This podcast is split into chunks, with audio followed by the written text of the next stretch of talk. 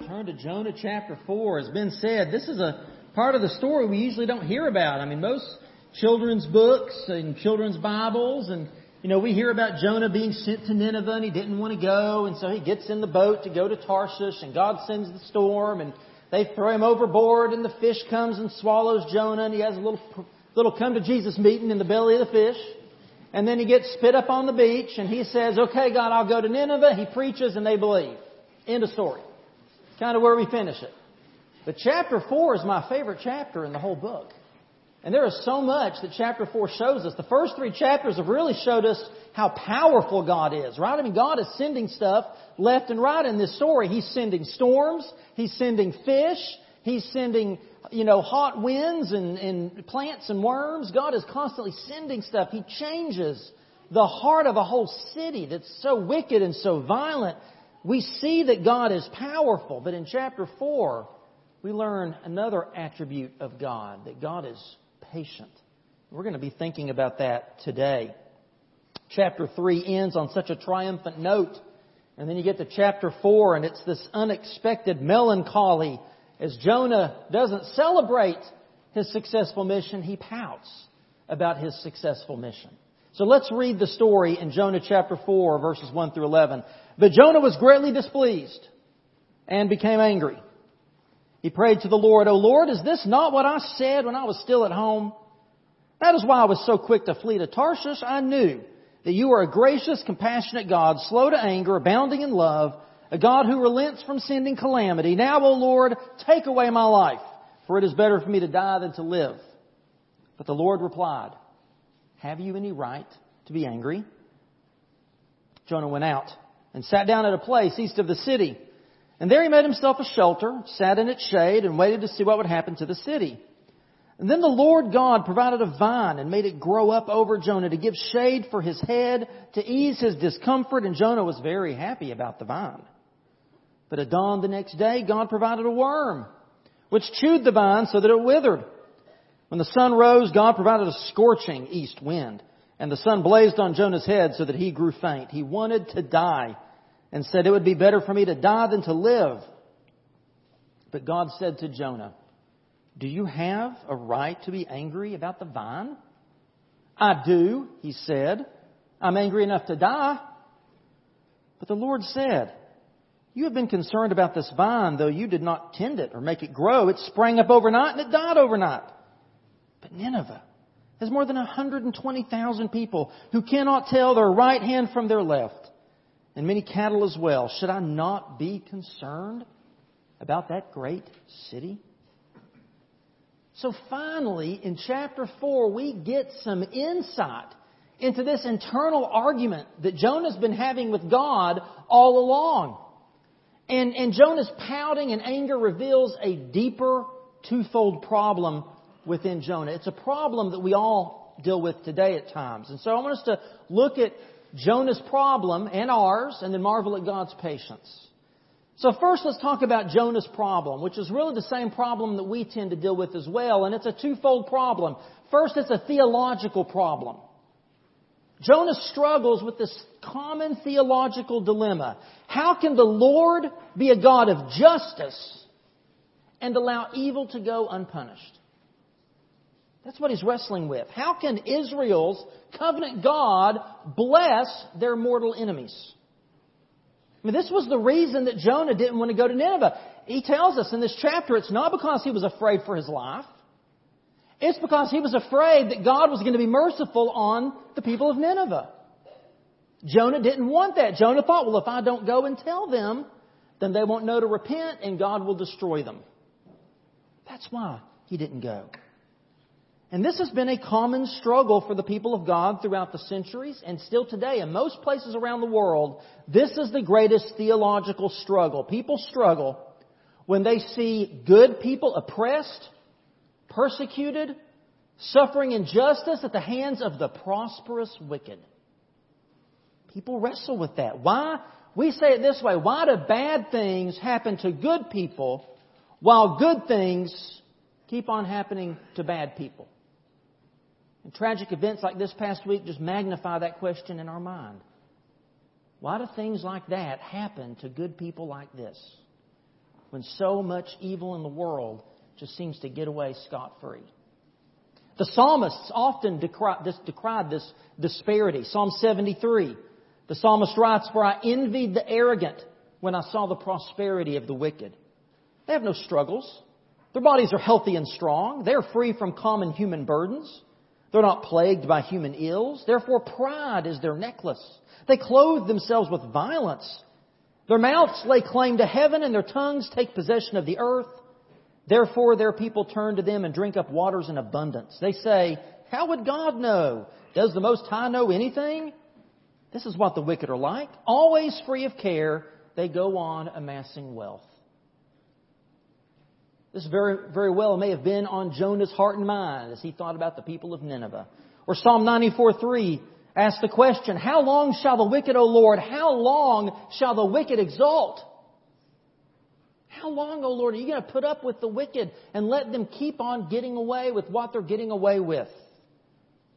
Now, of course, you read the Bible, there are even more passages that explain that, that even the wicked someday were going to reap what they sow that eventually they will, they will have their punishment unless they repent of their ways. Now, in a week like this, this is still a question that we struggle with.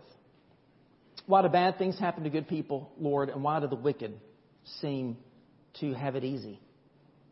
But there's another question, sort of the flip of that question that I think we in 21st century America and really in all the Western world that we tend to struggle with even more than that one. Because the truth is, even though that, that tragedy does still strike us, we live in the most prosperous culture and nation in human history.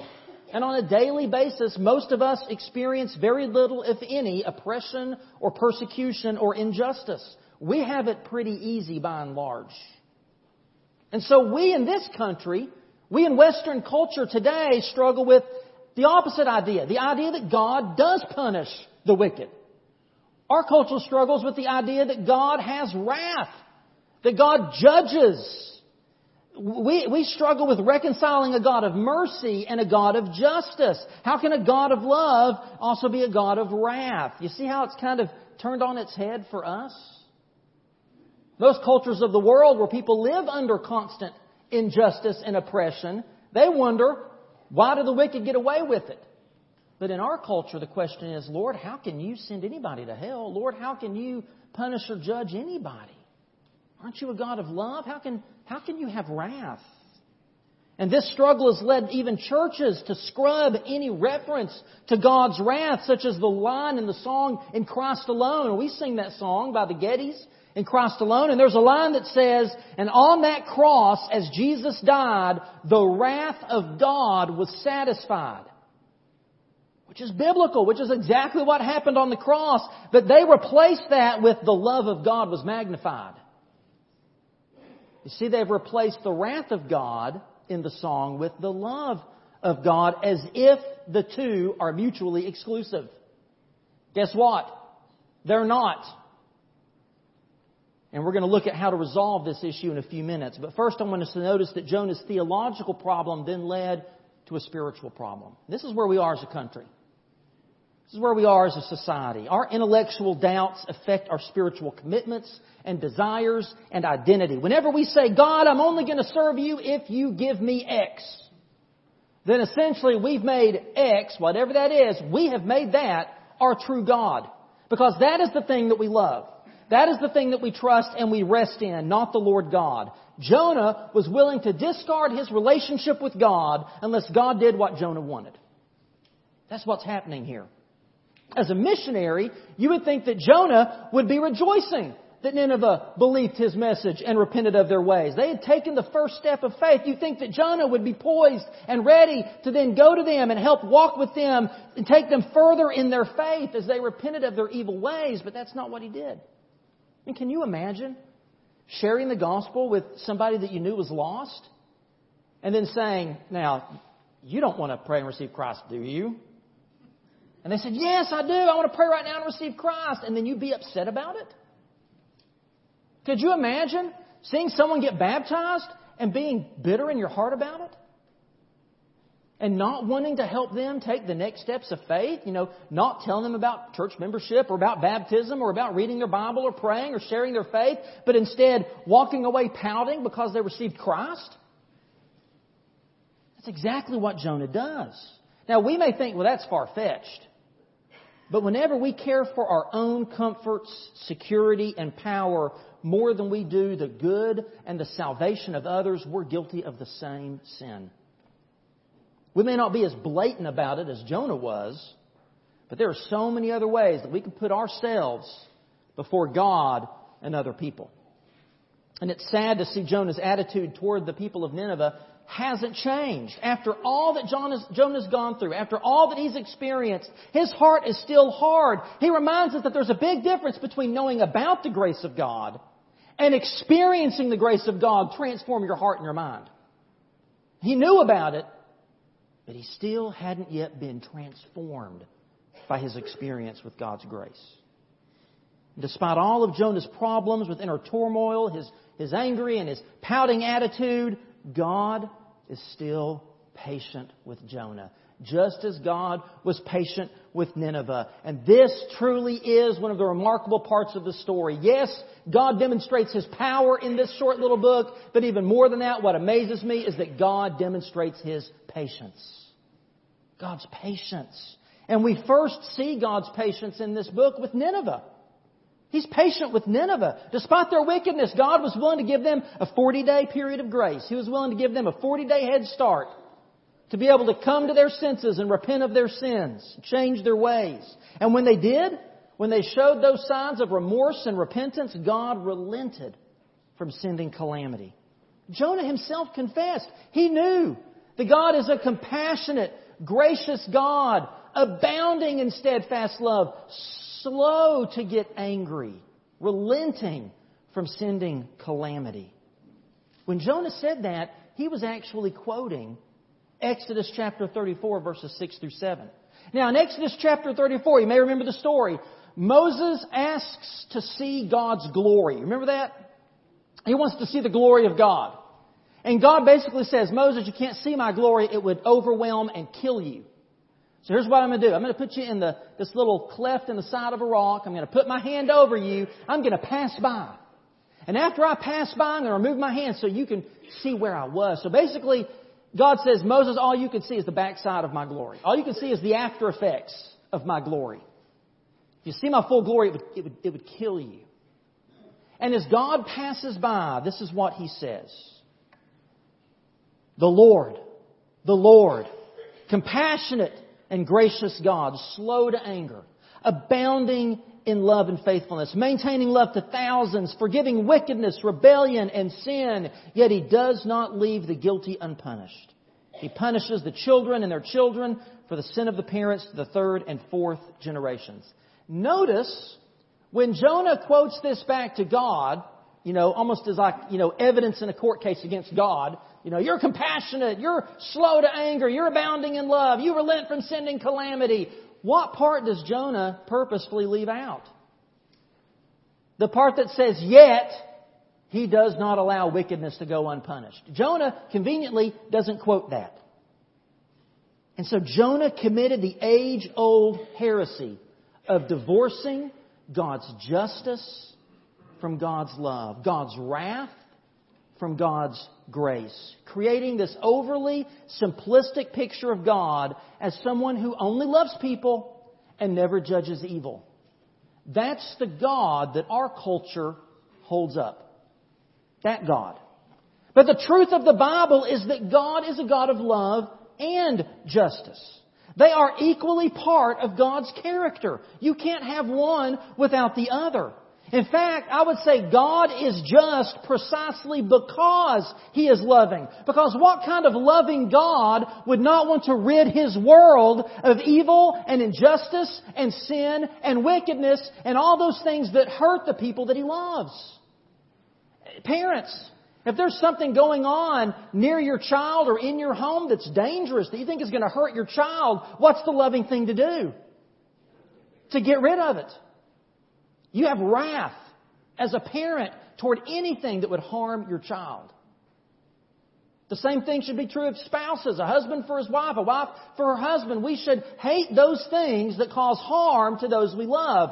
That is God's wrath. Jonah described God as compassionate. Look again at verses 10 and 11 though. But the Lord said, You have been concerned. That, that word there is compassion. You have had compassion for this vine. So you did not tend it or make it grow. It sprang up overnight and it died overnight. But Nineveh, Nineveh has more than 120,000 people who cannot tell their right hand from their left and many cattle as well. Should I not have compassion for that great city? That's the same Hebrew word there that Jonah uses up there to describe the compassion of God. God uses that same word to compare his compassion to Jonah's compassion, as Ben said, for a plant. Now, the root of the Hebrew word that's translated compassion or concern has to do with, with joining something or attaching with something by affinity. This idea of joining or attaching is the root word there. And that root word is also used in Hebrew words for the word wall. For, for things that surround and that protect what you are concerned about. So compassion by its very nature, is protective concern. And God says to Jonah, You weep over plants, but my compassion, my heart is attached to people. I have protective concern for people. You know, we don't worship some stoic Greek God. God's love is not some dispassionate, detached benevolence. His heart is attached to our little planet. And to we rebellious, broken people, His heart longs for us. It breaks for us. You don't think that God Himself has been weeping this week with this community? He has. God suffers with His people. Our brokenness wounds Him, which is why Genesis 6 6, as God looked at the wickedness of people, it says that His heart was filled with pain. It's why Jesus wept over Jerusalem. It's why the Bible says repeatedly that he had compassion for the crowds because they were like sheep without a shepherd. God's compassion isn't abstract, it's concrete. God's compassion isn't just an attitude. It's demonstrated in actions and it is highly relational. God's love and God's justice flow out of His relationship with those people created in His image. In verse 11, we see God's patience and compassion, even in how He describes the people of Nineveh. He says that they can't tell their right from their left. In other words, God understood that they were spiritually blind. They were lost. They had no clue about the source of their problems or about what solutions to turn to. Could we not say the same thing about our culture? I mean, whether you're talking about the rampant immorality that's celebrated in our music and movies, the, the fallout of the sexual revolution, transgender ideology, a, a near religious fanaticism about the environment, abortion, drug addiction, alcoholism, racism, tribalism, and the complete lack of civility when discussing any of these things, our society has lost its way. People don't know their left hand from their right hand anymore. And God looked at Nineveh in that situation and had compassion and patience. Shouldn't we have the same compassion and patience for those around us? But we have to balance that with justice. We can also at the same time not ignore God's wrath because the fact is, though God understood how they were, they didn't know their left from the right, though God was patient with them, the fact that God was going to destroy them shows that ignorance is no excuse for evil. Ignorance is no excuse for breaking the law of God. Now people love to point out how Jesus was all about love and forgiveness. Exactly. And when Jesus was dying on the cross, what did he pray? He said, Father, forgive them, for they know not what they do. Now when Jesus said, for they know not what they do, that ignorance was not an excuse, was it? Because Jesus still said what? Forgive them. How can you forgive someone if they're not guilty of something? Yes, the culture around us is lost in spiritual darkness. Yes, they are confused. And yes, we should have pity upon them and have compassion and patience with them. But make no mistake, they still will face the wrath of God unless we tell them the good news and they repent. The love of God is neither an excusing love nor a harshly condemning love. It is a compassionate, generous, forgiving love. He is completely good, meaning that He is infinitely loving and wants to forgive, but He's also infinitely holy and will never let sin go unpunished. If God overlooked evil, if He just turned a blind eye to it, He wouldn't be good. But if God just let everybody perish in their sin, He also wouldn't be good. So, how does God resolve this dilemma? How can God be both loving and punish wickedness? It was a mystery to Jonah. He couldn't resolve this. It was a mystery to Moses. But remember, Moses only saw the backside of God's glory. But guess what? We have seen His glory in its fullness, and it's in the person of Jesus Christ. Listen to what John 1.14 says. The Word became flesh and made His dwelling among us, and we have seen His what? We have seen His glory. The glory of the one and only Son who came from the Father full of what? Grace and truth. He has grace and truth. The truth that God is holy and we are sinners, but the grace to do something about it. They are not mutually exclusive. And on the cross, God is infinitely just because He punished all of our sin there. And on the cross, He is infinitely loving because He took that punishment on Himself. God's love and His justice cooperate fully on the cross to punish our sin and provide for our salvation. Amen? Amen? That's the good news. Paul said it this way in Romans 3.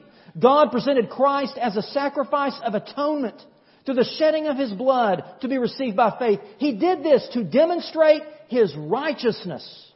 Because in His forbearance, in His patience, he had left the sins committed beforehand unpunished. He did it to demonstrate His righteousness at the present time so as to be just and the one who justifies those who have faith in Christ. You see that? God is both just and justifier. He is patient with sinners, not wanting any to perish, but for all to come to repentance. And that is why God sent Jesus.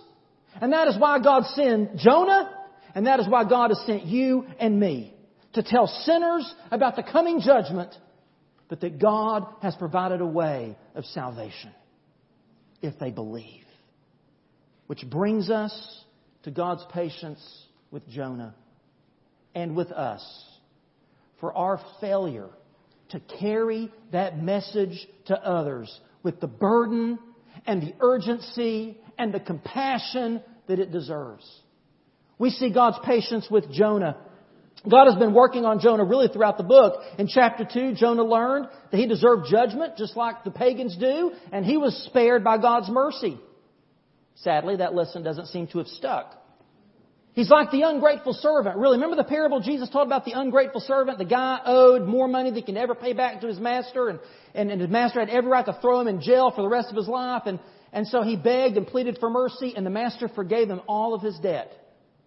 Well then, a fellow worker, fellow servant comes up to this newly forgiven servant and says, you know, I owe you, you know, like a, you know, five bucks. You know, it wasn't much, but I don't have it right now. Can I pay you tomorrow? And the guy says, nope, you don't have it right now. You're going to jail. He had just experienced all this mercy and couldn't extend even a little bit to someone else. That's Jonah.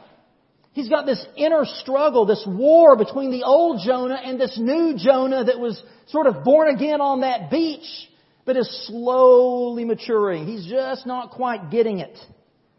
And God knows this. Just as God knows us inside and out, and yet still loves us, and is so patient with us, sort of like the prodigal father was with his two sons, remember? He was patient with the son that asked for his inheritance and ran away to spend it in wild living, but he was also patient with his self-righteous son who didn't show the appreciation that he should have to his dad. And so we see God's patience with Jonah and with us because God listened to Jonah. That's what we see in the first four verses. See, Jonah prays twice in this book. Chapter 2 was a whole prayer that Jonah had. And that first prayer, he prayed his best prayer in the worst place, right? He was in the belly of a fish. But here Jonah prays his worst prayer in the best place, where God is actively at work changing people's hearts. His first prayer came from a place of brokenness, but here it comes from a heart of bitterness. In the first prayer, he prayed for his life, but now Jonah prays for his death. But guess what? God heard both prayers. God is listening to Jonah even here. As different as those prayers were, both prayers came from an honest heart that was actually seeking God. And listen to me, God has promised to always hear the prayers of a heart that is earnestly seeking Him, even if the content of our prayers are wrong and are not in tune with God's heart, which is why I'm so thankful that sometimes God says no when He answers my prayers. Amen? I mean, God knows best, and He knows sometimes that the best for me isn't what I'm asking for. He's not obligated to give us anything that we ask. We had a terrible tragedy, tragedy in our community. Once again, it feels like that we have had more than our fair share. And this week I got to pray with people who were hurt and angry and confused. Let me be honest with you. I struggled with them in my prayer. I struggle with the question of why. And it's in times like these that we need to have honest conversations with God. Sometimes, sometimes I have to work out my theology with fear and trembling in, in honest prayer before God. Because if we're honestly seeking Him and we honestly want to know His truth, guess what? God is a big enough and gracious enough God to handle our prayers with all of their questions and all of their doubts and all of their hurt feelings. God will always patiently listen to our hurting hearts. Secondly, God not only listened to Jonah, but God comforted Jonah. That's what we see in verses 5 through 8. For the second time in this story, Jonah has walked away from the city that God sent him to. But this time, instead of fleeing to Tarshish, he goes up on a hill outside the city and he sits down to witness its condemnation. Again, like that elder brother in Jesus' parable. He's outside the city. He can't bring himself to go inside with these people who were lost and now been found, who are dead and are now alive, and celebrate with them. He just can't do it. And now, because of Jonah's stubborn self-righteousness, he's landed himself alone in the hot sun. He is suffering because of his own choices, right? Yet even here, we see God's patience and compassion. He caused a plant to grow up and give Jonah some shade. And you can imagine Jonah just saying, finally, something's starting to go right. Finally. Jonah's happy. Very happy about the plant. But the next morning, God sent a worm to kill the plant. He sent dry desert winds to work with that hot sun to make Jonah even more miserable than he had been before. And you can almost hear Jonah just saying, unbelievable, on top of everything else. Now this? Really, God? Why can't I ever catch a break? You can just imagine Jonah saying that. This is an example of God's tough love, that severe mercy we talked about a few weeks ago. And God does all of this to prepare Jonah's heart for one final, logical yet brief conversation. You know, parents, we discipline our children out of love, right? Not because we're mean, not because we want to make them miserable. We do it out of love. And so Jonah is being disciplined by the love of God. God loved Jonah too much to leave him undisturbed in his bad attitude. God sent a storm, a fish, a plant, a worm. He turned up the heat, all to remind Jonah what it was like to be lost. Jonah had forgotten what it was like to be without God, to be hopeless and helpless and miserable. God loved Jonah the way he was, but he loved Jonah too much to leave him that way. And the same is true for us. God comforts us in our trouble, but sometimes God has to trouble us in our comfort, doesn't He?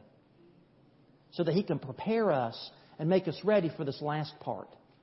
God listened to Jonah, He comforted Jonah, but then He instructed Jonah.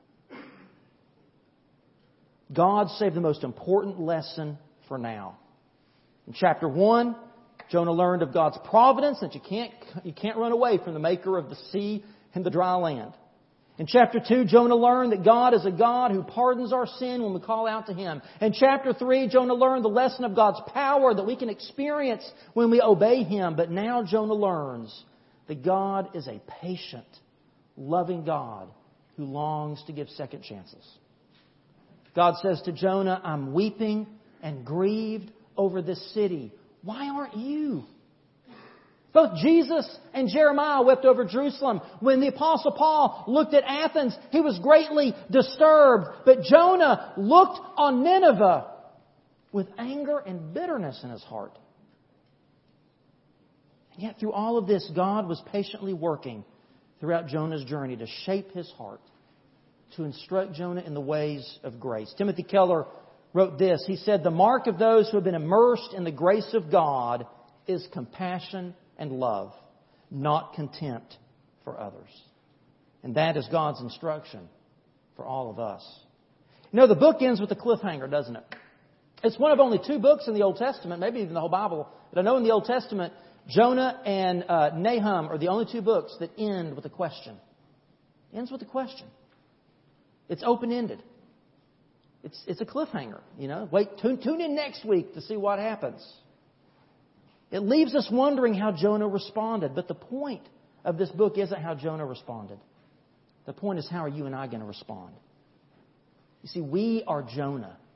And God's final probing question is for us to answer. Psalm 139, 23, and 24 that was read this morning says, Search me, O God, and know my heart. Test me and know my anxious thoughts. See if there's any offensive way in me and lead me in the way everlasting. That should be our attitude as we come to the end of this story. I pray that you would search your heart this morning and ask if you have experienced the grace of God, not just heard about it, not just learned about it, but have you experienced it transform your life? Have you turned from your sin and put your faith and trust in Jesus Christ? I want you to know that God is patient. He is long suffering, but eventually you have to make a decision whether you're going to experience God's grace now or God's wrath someday. The choice is yours. And I pray that today, if you haven't already, you would choose God's grace. Just as Scarlet chose God's grace, I pray you would too. Those of us who are Christians, I want to ask us to search our hearts. God is patient with us too. God is very patient with us. Amen? Amen? But let's not try His patience. Let's not quench His Spirit's work in our lives by consistently choosing to be like Jonah. I got to tell you, sometimes I'm very guilty of being like Jonah. Will you allow the compassion and patience of God to shine through your life? You know, somebody asked me the other day, who wrote the story of Jonah? That's a great question. It doesn't tell us. And I've been saying the author of Jonah, the author of Jonah throughout this sermon series. But you know, I think that Jonah wrote Jonah. How else would the author of this book know what was going on in his heart and mind? How, who else would know what he prayed in the belly of that fish? And if Jonah wrote this, then he purposefully leaves the story open ended. He doesn't tell us the choice that he made because I think he made the right choice. And I think he has written this book so that we would wrestle and struggle with the same issues he wrestled and struggled with. And that we would choose compassion and grace.